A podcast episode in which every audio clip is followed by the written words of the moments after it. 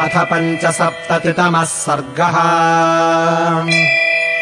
दिवम् तु तस्याम् यातायाम् शबर्याम् स्वेन तेजसा। लक्ष्मणेन सह भ्रात्रा चिन्तयामास राघवः। चिन्तयित्वा तु धर्मात्मा प्रभावन्तम् महात्मना। हितकारिणमेकाग्रम् लक्ष्मणम् राघवोऽब्रवीत् दृष्टो मया श्रमः सौम्य कृतात्मना। विश्वस्तमृगशार्दूलो नानाविहगसेवितः। सप्तानाम् च समुद्राणाम् तेषाम् तीर्थेषु लक्ष्मणा। उपस्पृष्टम् च विधिवत्पितरश्चापि तर्पिताः प्रणष्टमशुभम् यन्नः कल्याणम् समुपस्थितम्। तेन त्वेतत्प्रहृष्टम् मे मनो लक्ष्मणसम्प्रति हृदये मेण रव्याघ्रशुभमाविर्भविष्यति। तदा गच्छ गमिष्यावः पम्पान्ताम् प्रियदर्शना ऋष्यमूको गिरिर्यत्र नातिदूरे प्रकाशते। यस्मिन् वसति धर्मात्मा सुग्रीवोऽंशुमतः सुतः। नित्यम् वालिभयात्रस्तश्चतुर्भिः सह वानरैः।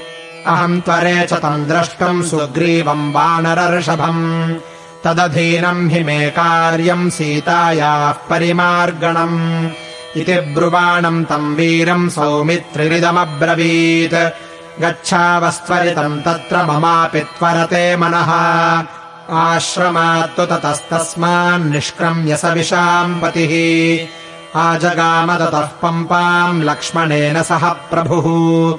समीक्षमाणः पुष्पाढ्यम् सर्वतो विपुलद्रुमम् को यष्टिभिश्चार्जुनकैः शतपत्रैश्च कीरकैः एतैश्चान्यैश्च बहुभिर्नादितम् तद्वनम् महत्।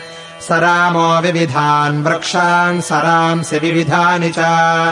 पश्यन् कामाभिसन्तप्तो जगाम परमम् ह्रदम्। सतामासाद्य वैरामो दूरात् पानीयवाहिनीम्। मतङ्गसरसम् नाम ह्रदम् समवगाहत तत्र जग्मतुरव्यग्रौ राघवौ हि समाहितौ। स तु शोकसमाविष्टो रामो दशरथात्मजः। विवेशनलिनीम् रम्याम् पङ्कजैश्च समावृता। तिलकाशोकपुन्नागबकुलोद्दालकाशिनी। रम्योपवनसम्बाधाम् पद्मसम्पीडितोदका।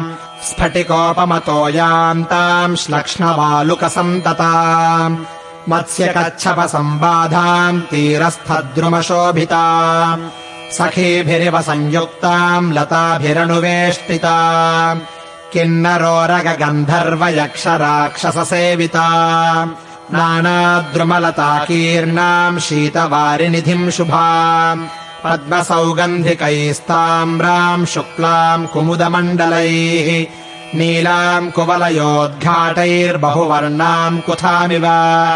अरविन्दोत्पलवतीम् पद्मसौगन्धिकायुता पुष्पिताम् रवणोपेताम् बर्हिणोद्घुष्टनादिता सताम् दृष्ट्वा ततः पम्पाम् रामः सौमित्रिणा सह।